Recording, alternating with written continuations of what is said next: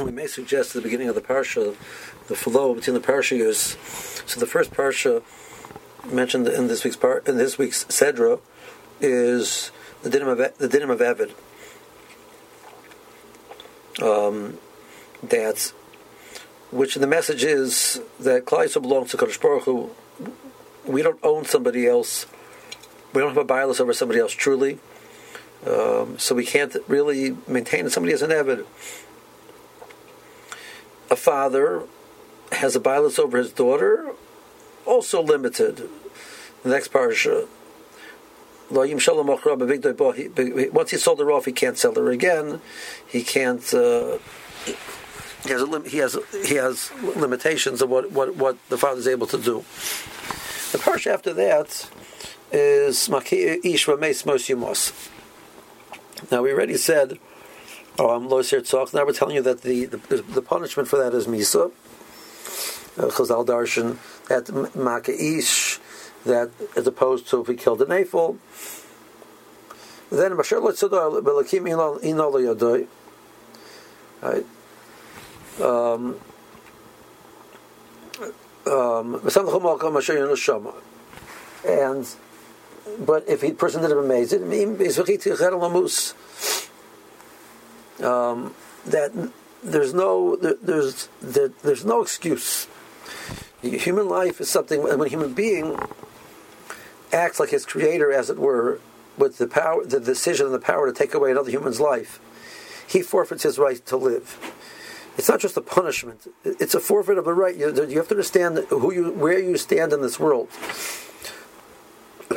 Um, th- there was a concept of being like a Kadosh Baruch Hu. Uh, the Forshim point out that all of the examples over there are yanim of Chesed. You don't find anywhere just like a Kadosh Baruch Hu is Oseh Mishpat in the Rishoyim. You should be Oseh Mishpat in the Rishoyim. So the Chazinish points out in the Munah Bitochen that when a bezin is Oseh Mishpat in the Rishoyim, that's only because they act as the Shluchim of Kadosh Baruch Hu. That Kim Nitzav that the Forshim is there present in the Eidah when Klal Yisroel is judging somebody. Um, that we act as the Shluchim HaKadosh Baruch Hu. We have no we we as, as creations have no authority over another creation to decide whether they should live or die.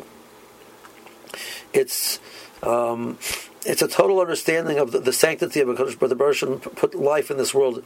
It's totally belongs to Kadosh Baruch Hu. We have no rights over it, um, our own or somebody else's.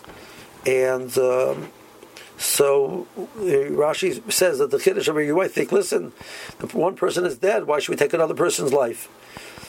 But a person who doesn't live on the right terms, in this world on the right terms, he can't live. He can't be here. Uh, we live in a world where where uh, the concept of, of the of of ritzikha, of murder, of destroying people, has become so, it's been raised to a, a virtue.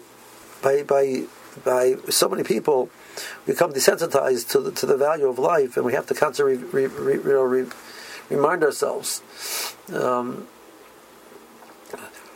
maybe if Klal Yisroel would reach reach the Madriga, they would have the, the, the true sensitivity towards other people's lives, whether it's in the physical sense or it's in the emotional sense, and not to speak Lashon Hara, um, or whether it's in the, the spiritual sense, the value of what the purpose of life is and what to do with it, and we would care about that enough, so we would ta- we would actually be the Or La'amim of what, what the value of human life is, and that would um, get the message across. But we, as we become desensitized and we're not careful with, with other people's lives, and we feel ourselves on the right to pass judgments and to make decisions which will affect other people, not recognizing that we only have that right as the Shluchim of HaKadosh Baruch Hu, we endanger our existence, and the, the, the world loses somebody to be the moral compass that, that which is needed for the world. Have a good Shabbos.